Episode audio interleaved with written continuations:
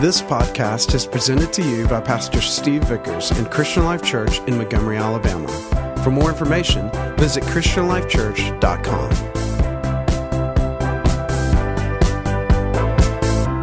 I want to uh, open up our message today out of Matthew chapter 28, very familiar portion of Scripture. They'll put it up there. It's uh, on the screen in just a second. Matthew 28 uh, verses 1 through 7. I use the New Living Translation, so it's going to read maybe a little different from the translation you perhaps have. So you can look on the screen there. And it says, Early on Sunday morning, as the new day was dawning, Mary Magdalene and the other Mary went out to visit the tomb. This is the tomb where Jesus had been buried. Suddenly there was a great earthquake. You feel that? For an angel of the Lord came down from heaven, rolled aside the stone, and sat on it. His face shone like lightning, and his clothing was as white as snow. The guards shook with fear. They had set guards uh, outside the, the tomb of, of Jesus. And you know, his tomb was borrowed. Uh, you know that, don't you? Because he didn't need it long term. Uh, and that's true. Uh, it was a borrowed tomb. But, uh, you know, the, uh, the Jews, uh, Jewish leaders went to the Romans and said, they're going to, you know, his, peop- his disciples are going to try to steal him and they're going to take him out of the tomb and, and then they're going to say he was raised from the dead because Jesus declared that he said, You destroy this temple, speaking of his body, and in three days, uh, it will, uh, I'll come out of the grave. You know, uh, I'll rise. And so they were so afraid of that. And the reason they were afraid of it, I mean, they had good reason, because see, there had been a lot of saviors, guys that had proclaimed themselves to be saviors, redeemers, uh, because that was in the theology, the, the hope of the Jewish people. That there would be a savior. It had been, you know, it was in the scriptures, but also it was just in their culture also permeated their culture that there would be a redeemer and the sign of the redeemer is that he would uh, you know and, uh, isaiah said that he would die but that he'd come out you know he would be raised and so they really uh, were afraid that jesus you know that that would be pulled on them that jesus disciples would raise him from the dead because the other ones the other redeemers that are so-called saviors they had preached and got followers and uh, just like Jesus did. Uh, and they were either killed or died, but they never came back. So it ended the story, and their followers disbanded, and that was it, and it was over. And then another one would arise and start preaching and get some followers, and, and then he would be killed or die, and that would be the end of that. But here's Jesus now. He has preached, and he did something different. You know, he performed miracles and he raised the dead himself and uh, he lived a sinless life yet he walked among he wasn't afraid to walk among sinners. Uh, and he is uh, crucified.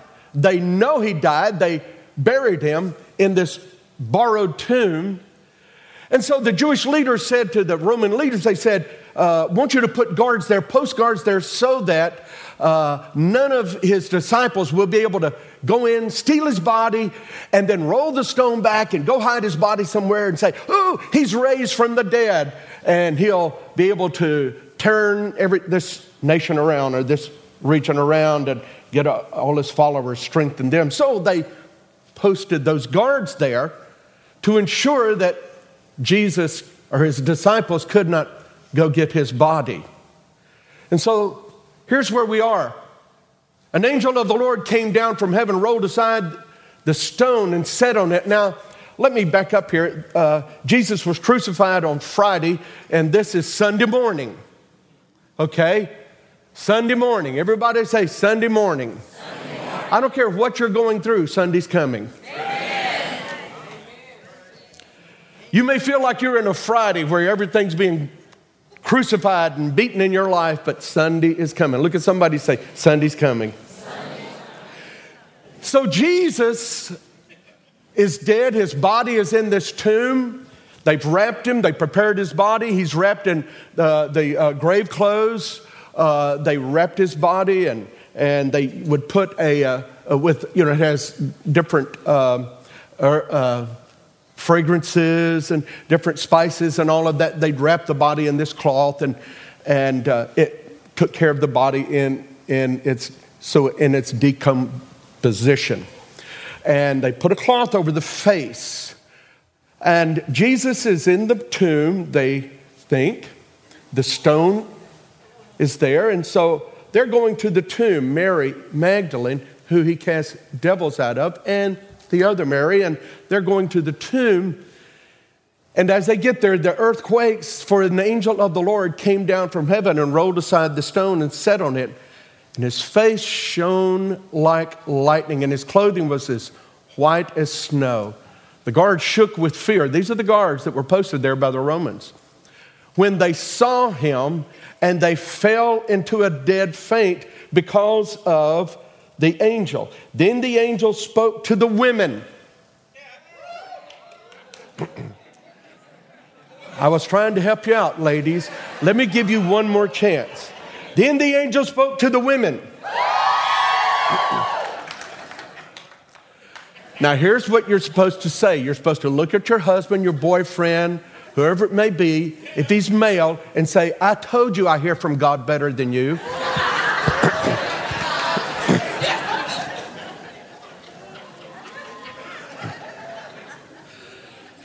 Are we okay, ladies? Then the angel spoke to the women Don't be afraid. Don't be afraid. My friend, listen. The resurrection wipes out all fear. The empty tomb says you need never fear. Don't let any fear in your life. Don't be afraid. He said, I know you're looking for Jesus who was crucified. He isn't here.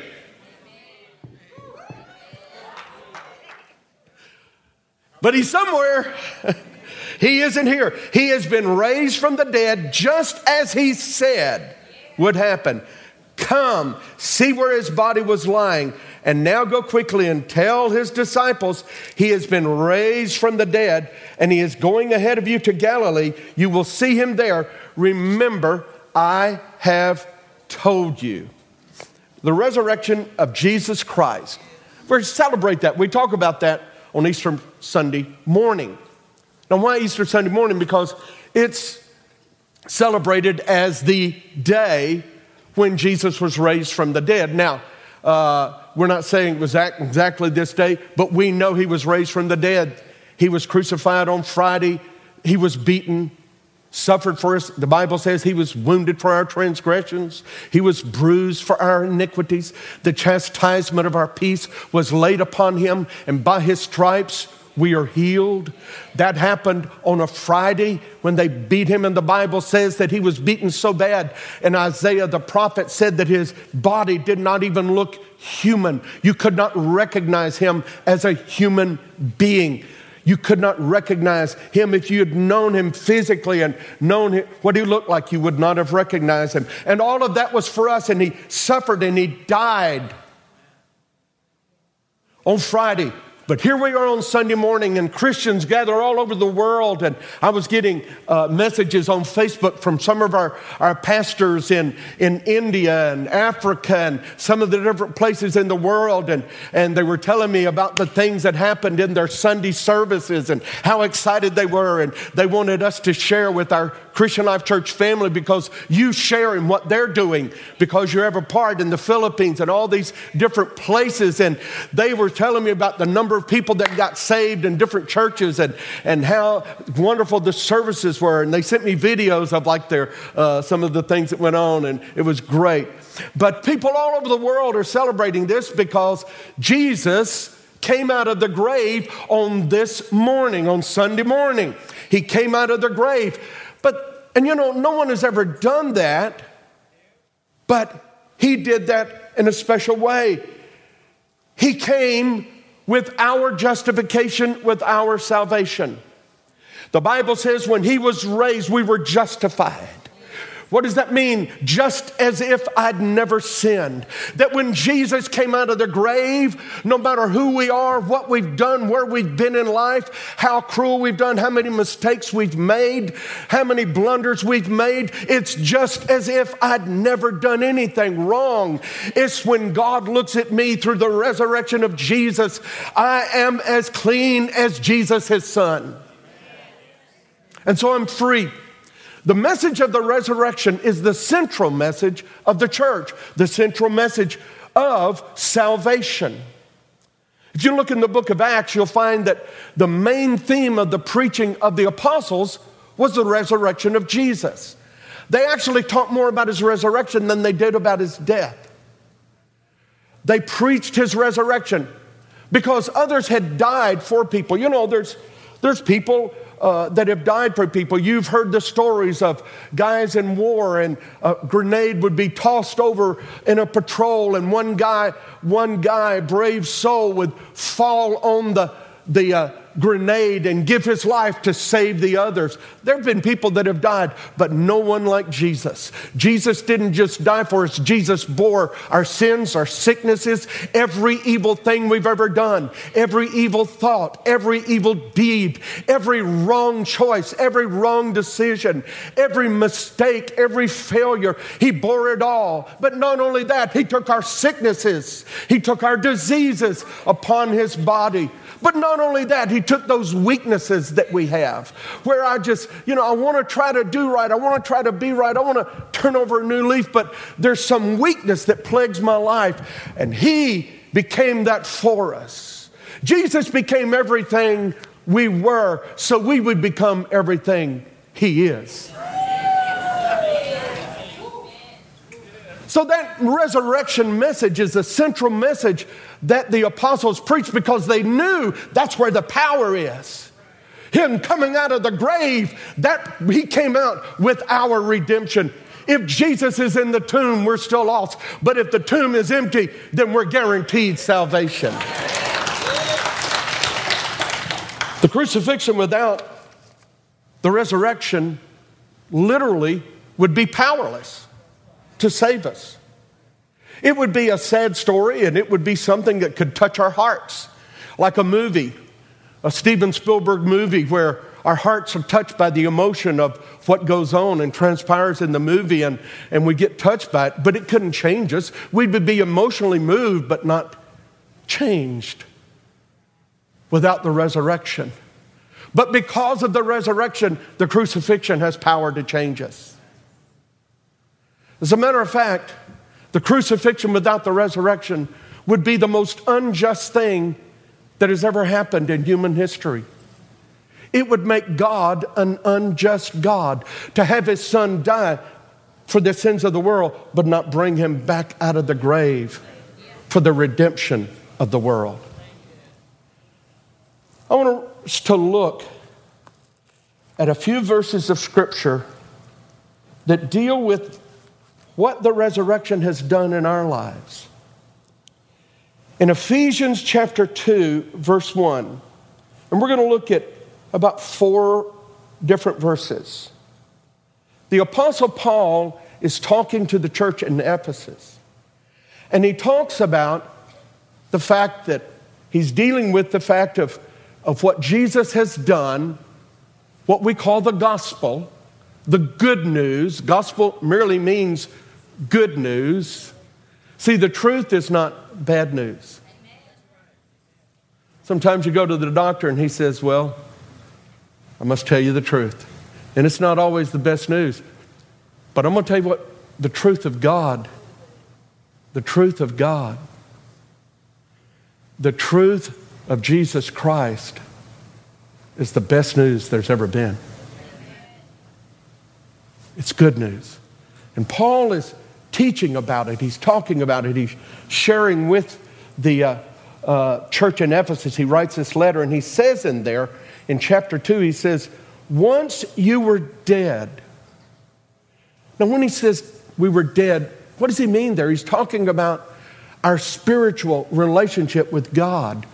That, yeah, we had physical life, We could walk around, we could breathe, we could go fishing, hunting, we could uh, enjoy a, a meal with our loved ones, and all of that. You know, we could. We had a natural life, but deep inside, no matter how good things were here, no matter how we worked to make them good, deep inside of us, there was something empty, just an emptiness.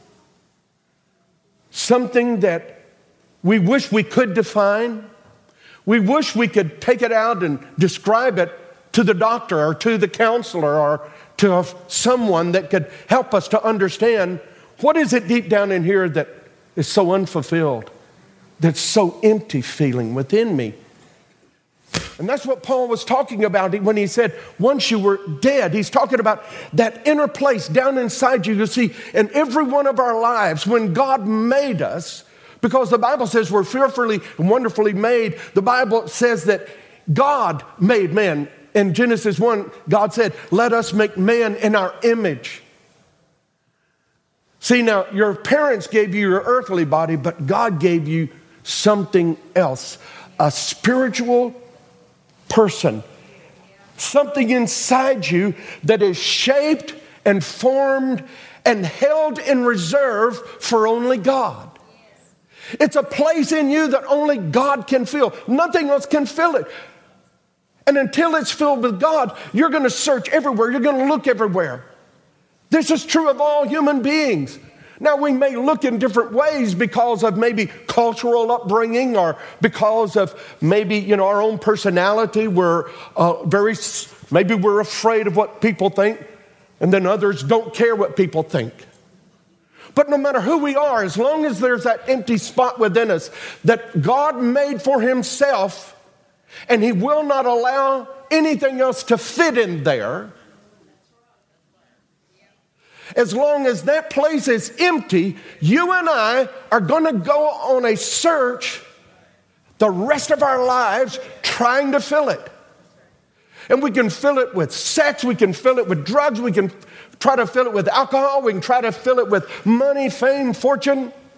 All these things that, and we get confused because whenever we begin to think about it, whenever we go into that place where all of a sudden we we stop the world and we listen for a moment. I know exactly what I'm talking about. I've been there. Let me just take you on a brief little journey. I went out with this girl a long time ago. Some of you have heard this story. I love telling my stories because they're my story. Never tired of telling your story because it's a gift God gave you and people like your story. But anyway, I just believe you like mine. I like it. I saw this. She came up to me at a dance where our band was playing and introduced herself. And, and so I took her out, asked her out, and we were, went on this date. And um, we hadn't gone a block hardly. And I had a nice car. I mean, I was cool. I really was, I thought. It was nice, wasn't it? Yes, it was. And I'm kicked back, and you know, it's got these power seats, and I got the radio going, and I'm kicked back, and I'm cool. And I'm looking at her, yeah, baby. You're right. I know I take your breath away.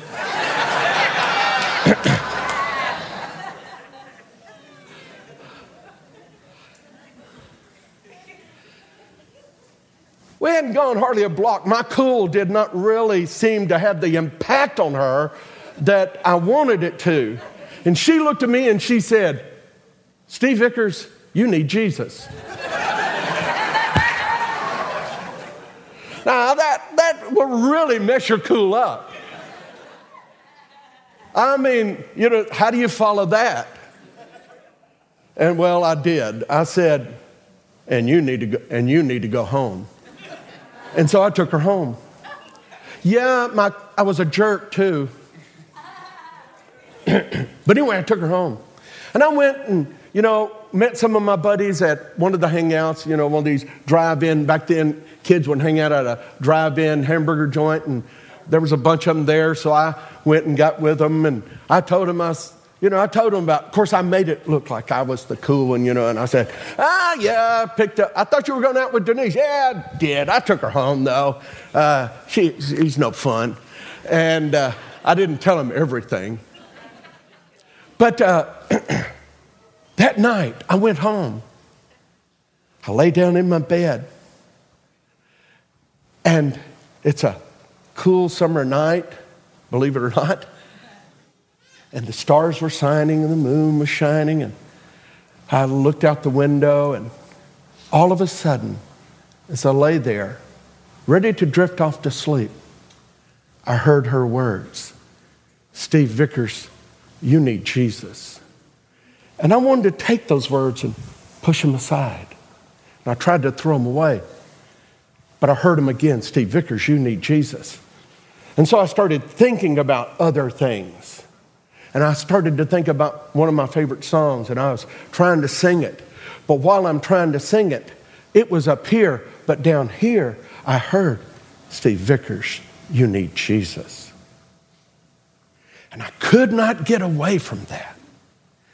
And so, what I had to do is, I, the next day, I went out and I did, just started doing a bunch of stuff to try to get that away from me. You see, there's nothing you can do to fill that void except let Jesus in.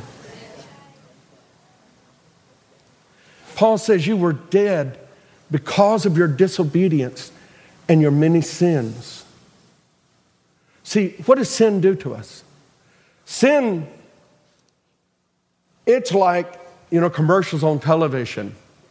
It looks wonderful. Or like internet commercials where you know, you get an email, and are you ready to make a gazillion dollars every second while sitting on a beach, uh, relaxing? Uh, you know, and you're thinking, I'd like to make anything, you know? And so you click on there, everything. You know, sins like that, it sells you a bill of goods, but it doesn't tell you the truth. And see, when, because of our sins, Everything we did to try to fill that void only made us more empty, made us more hopeless, and we had to go deeper in our search. He said, You used to live in sin just like the rest of the world, obeying the devil, the commander of the powers in the unseen world. But let's look at verse 4. Two of my favorite words in the Bible. One of my favorite phrases is there in Ephesians 2 4. I want you to look at it. It says, But God. But God. Everybody say, But God. Notice what it says, But God. Read that first few statement, that first statement there with me out loud. But God is so rich in mercy and He loved us so much. Hold on. I want to read that again. But God is so rich in mercy and He loved me so much. Now, who did He love? He loved those that were bound in sin, dead in sin, those that were sinful. But God. See, salvation is not our idea. It's not the idea from man, it's the idea of God. I've heard people say, oh, that's just the invention of, of people like other religions of the world. There is no religion in all of the world like this religion, like Christianity. We alone have one that a God who forgives and took up the sin of every human being and laid it on his son so that we could be free. For God so loved the world that he gave his only begotten son. There is no one like God. There is no other God but him. Thank God for who he is. When we were unclean and unworthy, he loved us. We were dead in sins, but God, who is rich in mercy, And He loved us so much. Listen, if God loved you that much when you, I think about this. When things get against me and I begin to question and doubt, every once in a while I'll think, wait a minute. If God loved me so much, the way I was, the guy that told Denise, or Denise said, You need Jesus. If God loved me that much now, then, how does He love me now? When I am, I've given my life to Him, I am His. But God loved us so much. When we were unclean and unworthy, He loved us. Now, listen to this. When we did not want God, God wanted us. You ever had somebody reject you? You ever been rejected? You've ever wanted a relationship or wanted to be friends or wanted just to get to know someone and they didn't care to get to know you and it became obvious? I remember I was at a conference and wanted to just go up and speak to this guy. I was a young fellow, young minister just starting out, and went up and he was an older minister, and I just wanted to go up and introduce myself and just wanted to get to know him. And real quick, he let me know that I did not matter. I didn't have his peer, I wasn't at his peer level. And I remember the wave of rejection and a sense of stripping value from my life, like as if for a moment there, well, you have no value. And you know, the world and people can do that to us. But here's the amazing thing we did that to God. That when He reached out to us, we pushed Him aside. I remember so many times that I, God would deal with my heart and I would push Him aside. Denise and I got married, and for four years, I was lost. And God would deal with my heart, and I'd push Him aside, push Him aside. Some of you have been pushing God aside. You've been pushing Him away. Anyone else, if someone treated you that way, you would have left them a long time ago. You wouldn't give it the time of day. But look at the love of God. You push him aside, and then he comes right back. And we're talking about God. He is amazing. There is no one like God. That when we don't deserve his love, he gives it to us anyway. And here's what I've discovered God doesn't love me because of what I do or who I am or how good I've been or how that day I didn't make as many mistakes as Steve Vickers usually does in a day. That he saw that it, well, I didn't act like Steve Vickers so much that day. God doesn't love me because of that. He loves me because He's God. His love for me is because of who He is, not because of who I am. Yet He's very aware of who I am and He loves me.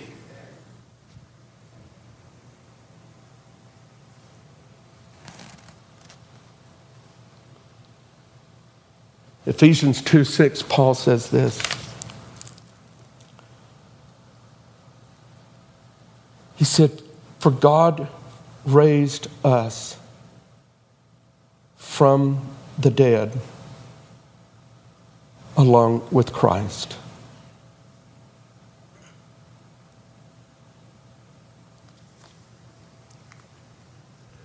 I remember when I first met Jesus. Um, I was 24 years of age. I had been raised in church and I'd lived a very worldly life.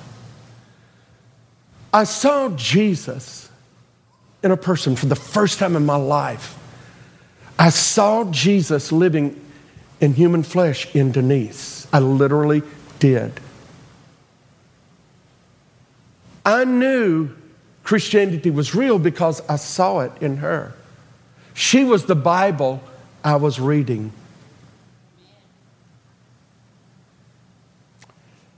But at 24 years of age, on a Sunday night, after running out of church that morning and cursing at the preacher and at the church and, and at Denise for t- invite, you know, getting me to go to that church and being so angry. And, and it was because the, the sin and the enemy and all this junk that I'd allowed in my life and I had built up into my life and stuffed into my life,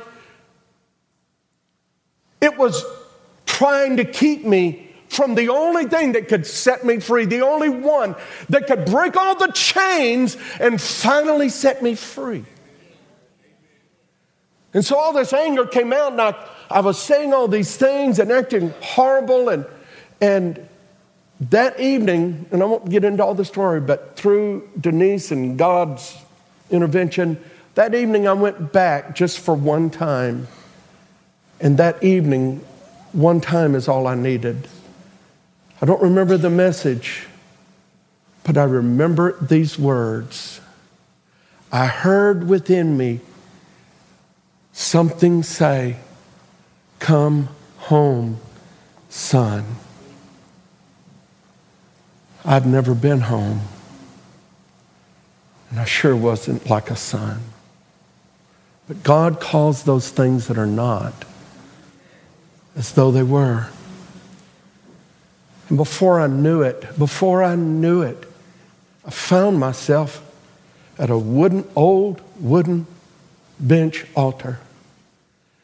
And I threw myself over it. And I said this If you still want me, I want you, but I am no good. I am not a good person. And I cannot be good. You know I cannot be good.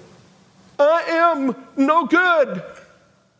There's not one good thing I can offer you.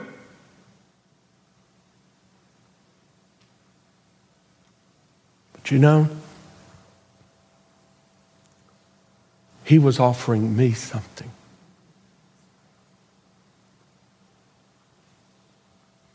Now, I didn't know what to pray. That was my prayer. I didn't pray, you know, well, Jesus, I received you and now I confess you as my Lord and Savior. I didn't know all that stuff. I just told you the prayer I prayed. But when I got up, something had changed inside me. And I knew I would never be the same again.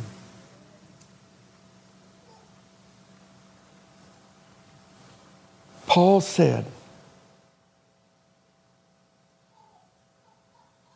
for he raised us from the dead. Now, listen very carefully to me. He said, For he raised us from the dead along with Christ. The word raised is past tense. In other words, when God raised Jesus from the dead, by faith, God raised Steve Vickers from the dead also before I was ever born, before I ever sinned, before I'd ever done anything, He raised me from the dead. I prayed that simple prayer. You know, John Wesley, who did tremendous, a great preacher and touched the world with the gospel, John Wesley simply said this. He said, I stood at the Aldersgate he was hearing the gospel for the first time. And he said, as he heard the gospel of Jesus preached, he said, My heart was warmly touched. What happened? That space, that spot inside of him, that empty place, suddenly Jesus moved in.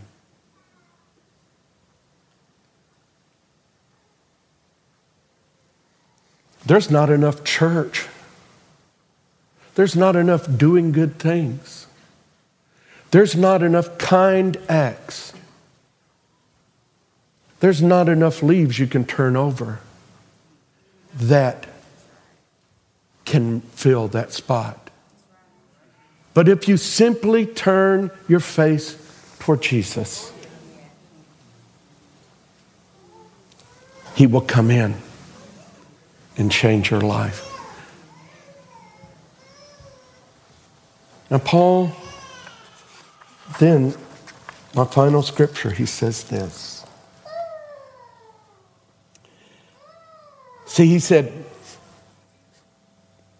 For he raised us from the dead along with Christ, and we are seated with him in the heavenly places. We're in heavenly places. All because we are one with Christ Jesus. How do I become one with Christ? By faith in Him, by trusting in Him. That makes me one with Jesus. Now, listen to this though. And so, God can always point to us as examples of the incredible wealth of His favor and kindness towards us.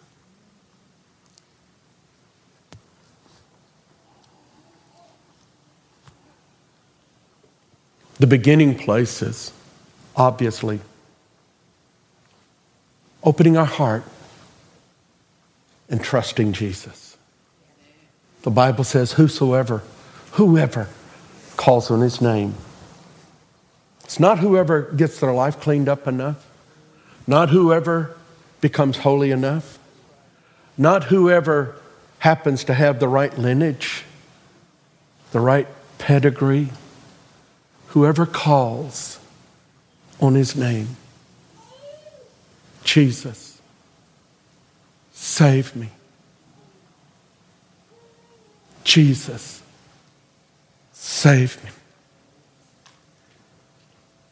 He says, Whosoever shall call on the name of the Lord shall be saved. And then he wants us to live in this relationship with him. Live in the reality that you are loved and accepted, and that God's mercy and love is ever toward you. You can do nothing on this earth that will stop his mercy or his love. See, there are no second class citizens in the kingdom. If you're a child of God, you know, you, I'm a preacher, and so people think, you know, and that's because of what God's purpose is, but they think, well, a preacher surely, you know, well, everybody, you know, he's, he's, he's going to have a special place. No. A struggling saint that deals with issues still struggling with things of the flesh and trying to overcome them and battling things and failing. God loves them and He's got as much mercy on them as He does for the one that thinks they're walking perfect.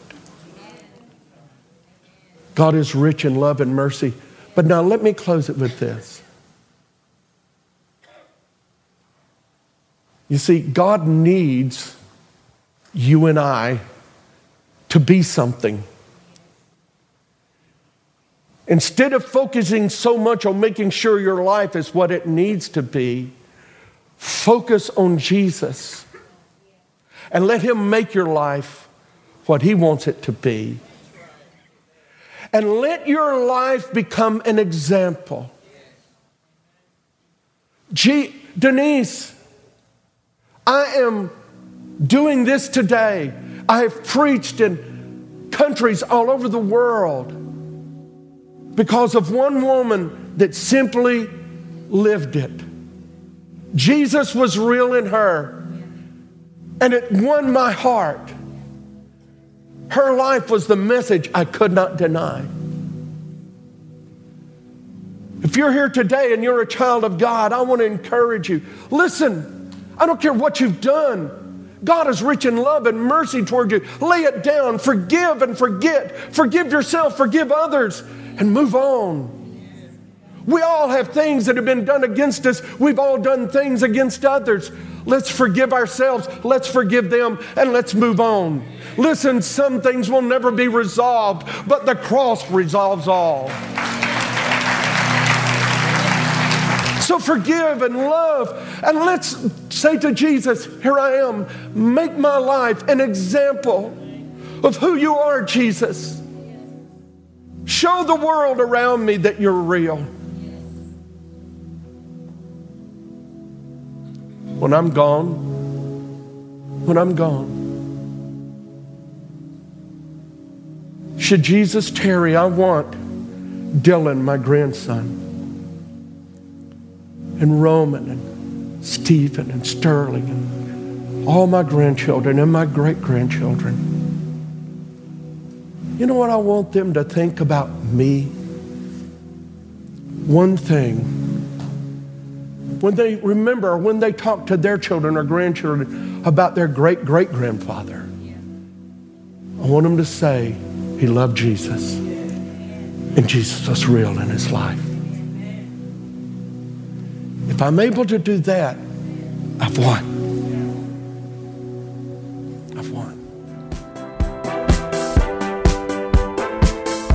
Thank you for listening to this podcast. For more information, visit ChristianLifeChurch.com.